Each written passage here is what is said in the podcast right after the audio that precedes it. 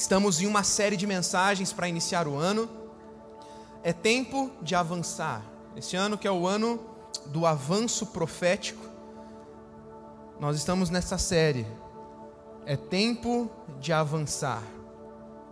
A primeira mensagem nós falamos sobre esse tempo de avançar e hoje nós vamos falar um pouquinho sobre o que Jesus deseja fazer na tua vida, na tua história. Eu vou ler com você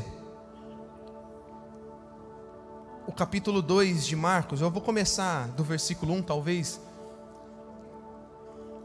Existam pessoas aqui que estão pela primeira vez em um ambiente como esse. E se eu pegasse só os últimos versículos, você ficaria um pouquinho perdido. Eu quero ler toda a história para você entender o que Jesus está fazendo na vida desse homem aqui. Marcos capítulo 2, acompanhe a leitura comigo, a partir do versículo 1.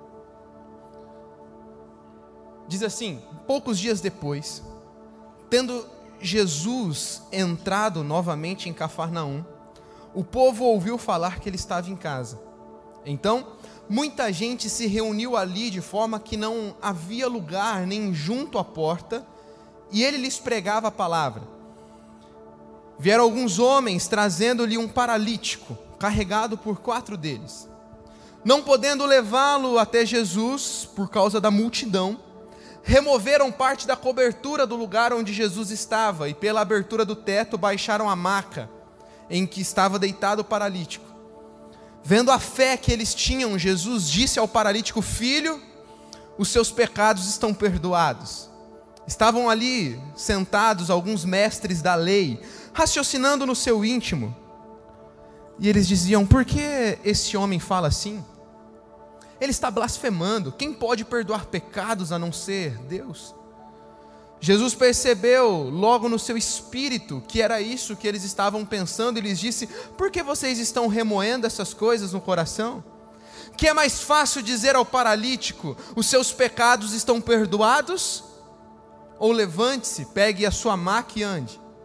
Mas para que vocês saibam que o Filho do Homem tem na terra autoridade para perdoar pecados, disse ao paralítico: Eu lhe digo, levante-se, pegue a sua maca e vá para casa.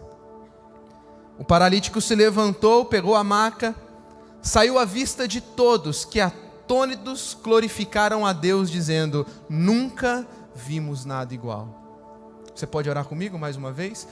Jesus, aplica a tua boa, perfeita, palavra em nossos corações. Nos ensina nessa noite, move o sobrenatural aqui nesse lugar. Foi tão lindo o que o Senhor fez já nos últimos três cultos de celebração nessa casa, desde a manhã até agora à tarde. E a minha oração nesse momento é: faz de novo, faz de novo milagres, prodígios, manifestação do inédito, curas salvação, reconciliação, para a honra e glória do teu santo nome.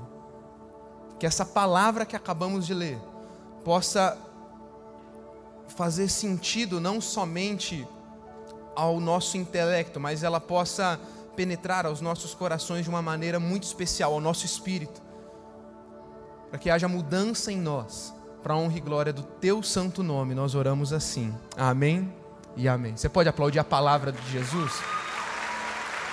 Ele é bom. Deixe Jesus mudar a sua história.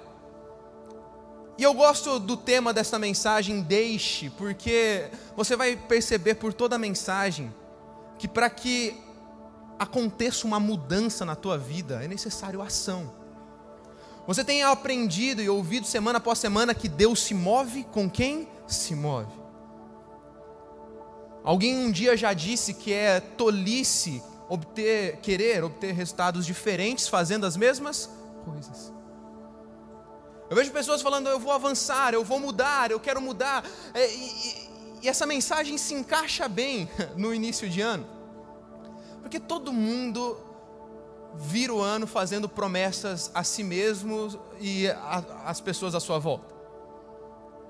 Quantos de nós nos últimos dias de 22, aquele momento em família gostoso que você passou no Natal, no Ano Novo, você prometeu para as pessoas ao teu redor, você prometeu para você mesmo, você prometeu para Deus: 23 vai ser diferente. 23 eu vou ser uma pessoa melhor. 23 eu vou mudar.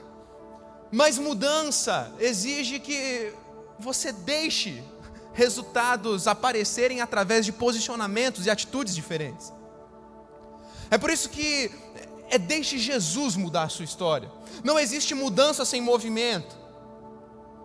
Perceba que para que aconteça o um milagre na vida desse paralítico, não bastava apenas a ação de Jesus, afinal ele tem todo o poder, ele tem todo, ele pode fazer todas as coisas. Eu já quero deixar bem claro que eu não estou colocando aqui na equação de um milagre é, um, um poder mágico, cósmico ou demasiado na nossa força humana. Eu já vou falar mais sobre isso.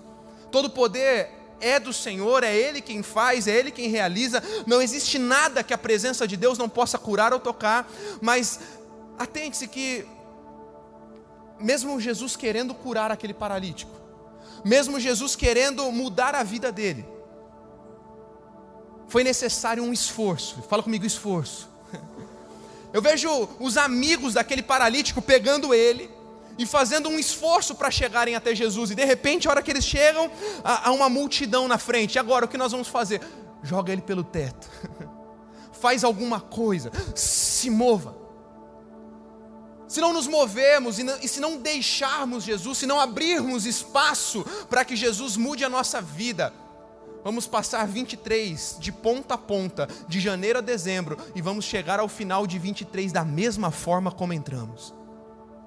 As nossas promessas, os nossos votos, os nossos compromissos não vão passar de vãs repetições, não vão passar de palavras lançadas ao vento Deixe Jesus mudar sua história. Sabe, nós estamos entrando no ano do avanço profético e eu percebo que talvez nada disso que estamos declarando faça sentido para você. Talvez você vê avanço profético, é tempo de avançar. Você entra lá pelo logo na entrada, você já vê o tema do ano, você já vê aquela águia voando e você fala assim: "Eu não me vejo como essa águia". Quem sabe você olha para as pessoas que estão ao teu redor, você fala assim: eu não sei o que está acontecendo comigo. Parece que todo mundo avança, parece que todo mundo prospera.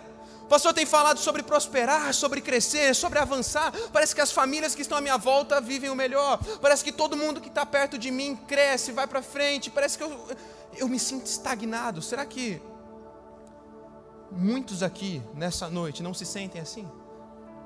Será que você já não começou o ano se sentindo para trás? Parado, estagnado? Será que não foi essa a tua oração e a tua queixa nesses últimos dias? Jesus, eu não sei porque que todo mundo avança ou não. Jesus, eu não sei porque as coisas dão certo para todos os meus vizinhos, para mim não dá. Jesus, eu não sei porque que todo mundo à minha volta prospera e eu não. Deixe Jesus mudar a sua vida. Deixe Jesus mudar a tua história. Deixe Jesus tocar tua vida, porque não existem causas impossíveis para aquele que deseja que cada um de nós avancemos.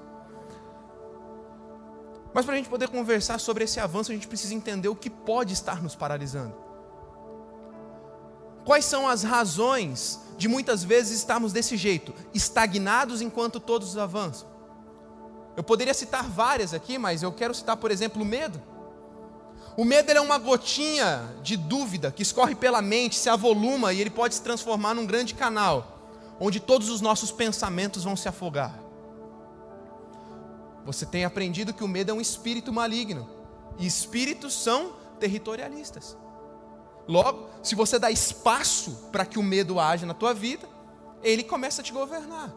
Logo, você não consegue mais fazer nada a não ser ficar parado parado pelo medo. Pensamentos do tipo: e se não der certo? E se não acontecer? E se eu tentar e errar? Mark Twain, um escritor americano do século XIX, ele uma vez escreveu: Eu sofri por muitas catástrofes na minha vida, mas a maioria delas nunca aconteceu. A verdade é que a maior parte dos nossos medos e preocupações nunca acontecem e nunca vão acontecer. E a verdade é que a gente precisa dar um primeiro passo para que as coisas mudem, para que o medo deixe de nos paralisar. Eu gosto de observar as crianças quando elas estão aprendendo a vencer os seus medos e a desenvolver novas habilidades e desafios. O Theo, meu filho, ele está com um ano e quatro meses. E agora ele está começando a descobrir as pequenas aventuras e artes de toda criança. Agora é a hora que os primeiros hematomas começam a surgir, é corte aqui, é corte ali, é roxo aqui. E aí a primeira vez que ele vai tentar fazer alguma coisa, o medo. Ele tenta, no, alguns meses atrás, foi tentar andar, parece que falta fé, falta confiança que ele vai conseguir ter força na pé. É ou não é? Aí ele vai tentar subir onde não deve, ele parece que vai, aí não vai. Vai tentar chutar uma bola, vai tentar mexer com um animalzinho de estimação. Será que eu relo? Será que eu não relo? E aí a gente tem que ficar impulsionando, né? Vai, vai, você consegue. Vai, anda, vem, faz, chuta a bola, vai, rela. E aí até ele conseguir fazer a primeira vez, parece que não vai. Aí depois que ele faz a primeira e perde o medo, aí, aí, aí fica até difícil, né? Não é mesmo, irmão? Aí você tem que falar assim: não, agora tem que parar um pouquinho, porque é demais. Ele já se acha o super-homem. É onde começa a surgir os hematomas. É a mesma coisa na tua vida espiritual. Enquanto você não der o primeiro passo, enquanto você ficar com medinho, enquanto você ficar no e se acontecer, e se eu cair, e se eu me machucar, você vai ficar paralisado, meu irmão. Deus não te chamou para estar paralisado, Deus te chamou para avançar. E se não faz mais parte da tua vida, a maior parte dos teus medos e preocupações nunca, jamais vão acontecer. Então, meu irmão, quem sabe está na hora de se aventurar um pouco mais no Senhor. Porque se Ele te chamou para avançar, vai avance, vai e faça, vai realize. Deixe com que Jesus pegue a tua vida e te impulsione para o novo. Deixe que Jesus mude a tua vida, mude a tua história. Estagnação, paralisação, não é para você, não é para um filho de Deus. Você pode erguer uma das suas mãos de profeta e declarar bem forte, mas faz uma vez só para eu não ter que repetir, fechou? Fala assim, ó, paralisação, não é para um filho de Deus, e eu sou filho de Deus, por isso eu vou avançar, em nome de Jesus. Recebe essa palavra.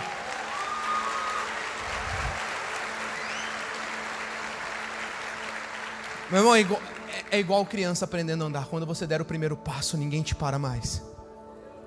Quando você vencer o medo, ninguém te para mais. Que mais? A rejeição. A rejeição nos marca profundamente. Quando alguém te rejeita, logo você acha que ninguém mais se importa com você. Desculpas do tipo: como que eu vou avançar? Eu não tenho apoio. Eu não tenho quem lute comigo. A rejeição talvez seja uma das piores catástrofes que podem acontecer na vida de todo ser humano. A rejeição ela tem o poder de nos marcar e nos ferir profundamente a ponto de não nos deixar mais confiar em nada e em ninguém. Quem sabe o que te marcou nos últimos anos foi muita rejeição, muitas palavras negativas do tipo você não pode, você não vai avançar, você não vai conseguir. Quem é você? Essa rejeição se transforma agora em medo e também começa a te paralisar, como já bem coloquei aqui. A frustração Frustração é fruto de expectativas não alcançadas. Isso é interessante. Porque expectativas, gente, é, é uma predisposição do, da mente humana. Todo mundo trabalha, levanta cedo, com um objetivo, com uma ambição. Tudo na vida é feito de interesses. Eu não conheço ninguém até hoje que falou assim: ó, eu nasci para dar errado, eu quero dar errado, eu, não, eu, eu quero ser um fracasso. Você conheceu alguém que falou assim: eu quero ser um fracasso? Eu não conheço ninguém. Todos nós queremos dar certo. Alguém sai para trabalhar e fala assim: ó, vou sair para trabalhar, mas não vou ganhar nada para isso. Eu não vou ganhar conhecimento, eu não vou ganhar salário. Não existe isso. Todos nós nos movemos por uma causa. Por isso que expectativas são normais e são naturais do coração humano. Se você sai para trabalhar, você quer receber um salário. Se você vai viajar, você quer chegar em algum lugar. Se você namora, você quer casar. Se você casa, você quer construir uma família. Todos nós temos nossos objetivos, isso é bom. Eu tenho os meus sonhos para 2023, estão todos aqui anotados no meu celular. Eu tenho os meus projetos pessoais, ministeriais, familiares, todos nós temos. A pergunta que eu te faço é: e se não acontecer? E se o que você planejou não chegar na hora que você planejou? Frustração é resultado de expectativas não alcançadas. E o que fazer quando a frustração chega? Quando a gente não sabe lidar com a frustração, a gente fica parado no mesmo lugar. Quem sabe esse sentimento que você estava de todo mundo prospera, todo mundo avança ou não, é porque você não está sabendo lidar com a frustração. Você não está sabendo lidar com os dias difíceis, que são necessários, importantes e são reais na vida de todo cristão. Jesus disse que no mundo nós teríamos aflições, ou seja, passaríamos por dias difíceis. Tem gente que fica paralisado no tempo. Veja, se 2022 não foi um ano difícil para o cristão, para o brasileiro, oramos, clamamos por tantas coisas, e muitas vezes nos frustramos, porque não obtivemos os resultados que esperávamos. Agora a pergunta que eu te faço é, meu irmão, por que, que você ainda está parado por conta das frustrações que te abateram em 2022? Seja elas pessoais, familiares, políticas ou qualquer outra questão que você esperou muito. Tem gente que para no tempo, tem gente que não está vivendo mais faz alguns meses. Tem gente que tudo que sai da boca, ah, agora não tem mais jeito, ah, agora o Brasil vai para o ralo, agora eu vou fugir daqui, agora não vai dar mais certo. Cadê o Deus que nós oramos? Cadê o Deus que nós servimos? O Deus que nós clamamos, que nós servimos, está no mesmo lugar, no seu alto e sublime trono. Eu quero reforçar para você: vai viver tua vida, vai viver o melhor de Deus, vai profetizar sobre a tua nação.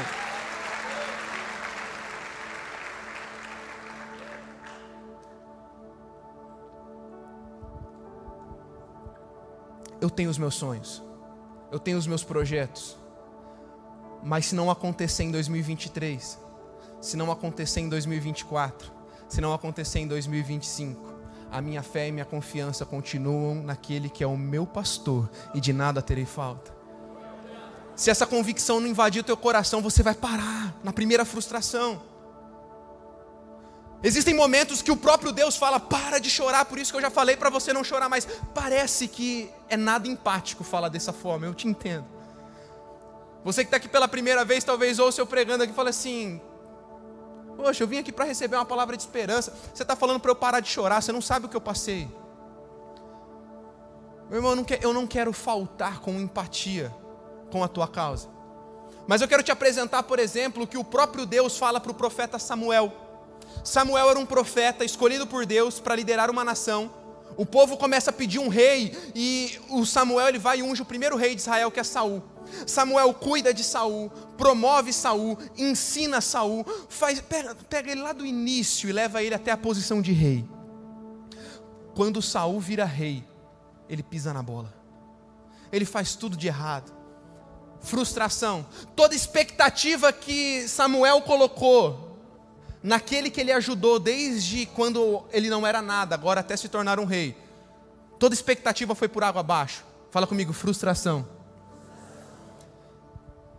Depois você abre em casa, 1 Samuel capítulo 15 e 16. 15 termina com Samuel chorando, 16 termina, começa com Deus chegando a Samuel e falando: Samuel, por que você ainda está chorando por Saul? Por que você ainda está chorando por aquele que te frustrou, por aquele que te traiu? Ei, levanta a cabeça, pega o teu chifre, enche de óleo e vai para a casa de Jessé que tem um rapaz novo para você ungir. Por que, que você ainda está chorando pelas suas frustrações? Por que, que você está chorando por aquilo que Deus já falou, que Ele está à frente resolvendo, que Ele já está te sustentando, que Ele já está com mão poderosa resolvendo, que Ele já está mudando as situações da tua vida? Vamos, levanta! Levanta, levanta. Desânimo, fadiga, fracasso, fragilidade. Até que ponto o desânimo te levou? Você não tem controle sobre as circunstâncias adversas na tua vida, elas chegam e nós tomamos um baque, não sabemos o que fazer, mas você tem controle sobre como vai se portar diante da adversidade. Por isso, eu quero te incentivar a buscar hoje uma cura para a tua paralisia espiritual. Porque quando Jesus cura a nossa paralisia espiritual, nós recebemos em primeiro lugar uma aceitação completa Filho, os seus pecados estão perdoados. Fala comigo, filho. Filipe Ansem diz que a graça é um presente que custa tudo para o doador e nada para quem recebe. Jesus chama o paralítico de filho. Ele nos aceita de maneira completa. São nesses ensinos de Jesus que os judeus eles têm um primeiro contato com a paternidade de Deus. Até então, até Jesus começar a ensinar tudo que os judeus tinham de Jesus ou é, de Deus, porque eles apenas aguardavam um Messias, era uma, um relacionamento meio distante de um estadista, de alguém que governava e liderava uma nação, de alguém que estava no seu alto sublime trono para julgar, governar. Mas em Jesus eles começam a ter um primeiro contato com um Deus Pai os judeus começam a experimentar agora de uma paternidade de Deus, que muda tudo. A paternidade de Deus gera aceitação. Receber o amor incondicional de um pai amoroso é novidade para muitos. Quando eu falo de Deus como um pai, talvez para você não faça muito sentido, mas pode fazer todo sentido hoje ainda. Deus, como pai, fala que Ele pode cuidar de você, não porque você merece, não porque você faz tudo certinho, mas porque Ele te ama, porque Ele é Pai. As pessoas confundem aceitação com vida irresponsável. É até difícil pregar sobre isso. Às vezes nos confundem com falsos pregadores do Evangelho, que pregam uma graça barata, uma aceitação barata, onde, olha, entrega a tua vida a Jesus, mas continua do jeito que está, faz o que você quer, viva o teu prazer acima de tudo. Não é sobre isso. Quando eu falo de um relacionamento com o pai, eu falo de um pai que ama e quer dar de tudo aos seus filhos, mas de filhos que desejam agradar o coração de um pai. Quando eu falo de aceitação, eu estou falando daquela mulher adúltera, lembra?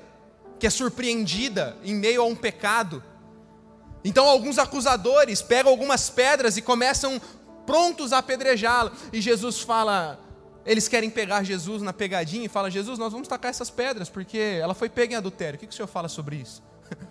Jesus fala: Olha, aquele que não tem pecado, aquele que não tem erros, atire a primeira pedra. Eles deixam suas pedras, vão e Jesus vira para aquela mulher com muita graça, com muita paternidade e diz: Ninguém te condenou, eu não a condeno mas existe uma condição pós e existe uma responsabilidade pós aceitação, que é vá e não peques mais. A mesma graça e perdão de um pai que te abraça e cobre todos os teus pecados é a maior força capacitadora contra o pecado, contra os erros a partir de agora na tua vida. É por isso que quem encontra um pai encontra tudo.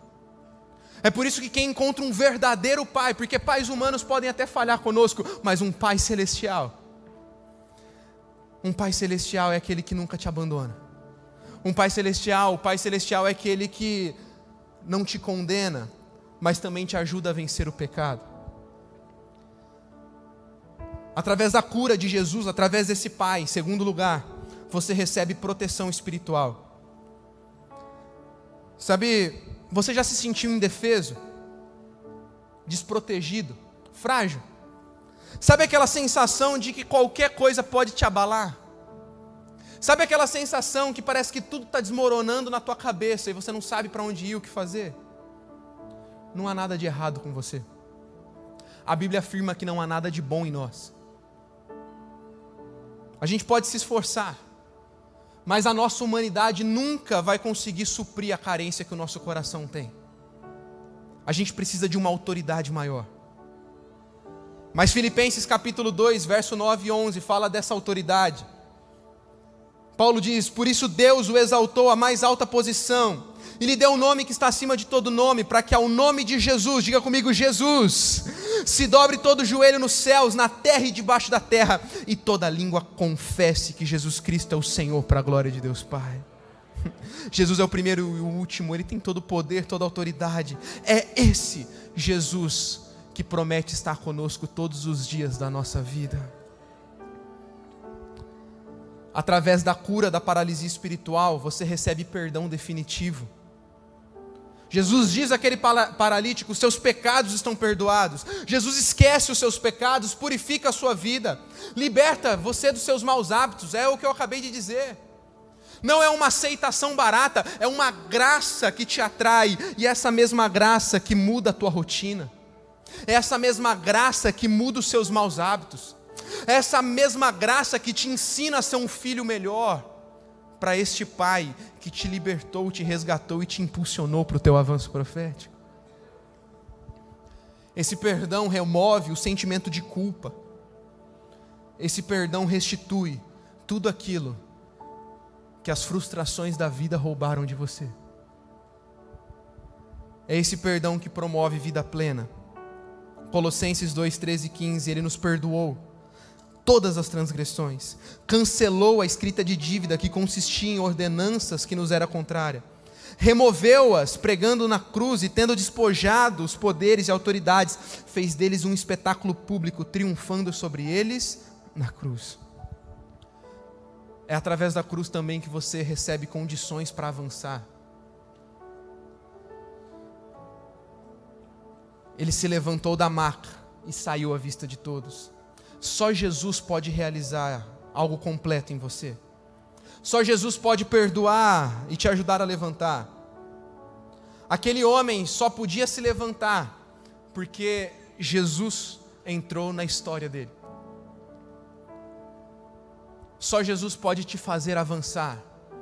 Só Jesus pode te fazer sair desse estado de paralisação, de estagnação esse sentimento de todo mundo cresce, todo mundo avança ou não, só vai ser mudado a partir do momento que você tomar uma decisão ao lado de Jesus e falar: Jesus, vem mudar minha história. Jesus, vem mudar minha vida. Jesus, vem me ajudar a avançar. Talvez você diga: Giovanni, o que eu faço? O que, que eu faço com tudo isso? O que fazer para mudar a realidade? Esse homem ele foi carregado pelos seus amigos. Eles abriram o telhado da casa. Eles desceram pelo teto. Eles venceram o orgulho e exercitaram a fé. Imagina? Eles tendo que subir num telhado, tirar uma parte do telhado, descer aquele amigo. Eles tiveram que vencer a timidez, vencer o orgulho, vencer a paralisação, vencer a estagnação. Eles tiveram que agir, que se mover. Além disso, eles tiveram que ter fé. E o que o Senhor está nos propondo para 2023, com o ano do avanço profético, é irmos a um novo nível de fé, é viver além dos credos. Um credo é uma confissão ou uma declaração de crença, mas a Bíblia diz que até os demônios creem, até os demônios creem e tremem. Por mais que talvez no dicionário crer, crença e fé tenha basicamente o mesmo significado. Eu penso que no mundo espiritual existe uma diferença muito clara em ter uma crença em Jesus, que é o que muitos têm, ser um simpatizante do cristianismo. Muitos fazem isso, mas de fato crer, ter fé sólida que Ele é o nosso pastor, de nada teremos falta e nele podemos avançar. Esse é só para aqueles que querem avançar e viver algo mais profundo. 2023 é tempo da gente, se preciso for, ir pelo telhado, descer ao encontro de Jesus e falar: Jesus, só o Senhor pode mudar minha história. Só o Senhor entrando na minha família, ela pode ser transformada. Só o Senhor entrando no meu trabalho, na minha vida, as coisas podem mudar. Só o Senhor me pegando pela mão e me ajudando, eu posso avançar, senão eu vou ficar frustrado e parado. 2023 precisa ser um ano de fé. Um dia, os discípulos, ao verem tanto que Jesus fazia, Como nessa história aqui contada hoje. Eles clamaram dizendo: Jesus, aumenta a nossa fé. Igreja Amor e Cuidado, Deus está nos levantando como um povo esse ano para subir o nosso nível de fé. Mais milagres, mais curas, mais poder de Deus, mais provisão, mais mudança, mais bênção, mais família, mais igreja, mais propósito, mais de tudo aquilo que o Senhor tem para nós. Jesus está aqui nessa noite para te curar. E meu apelo para você é: qual a sua escolha? Continuar enfraquecido, triste, cabisbaixo, reclamando e murmurando da vida, ou sair daqui curado, com uma nova vida e avançando para o alvo.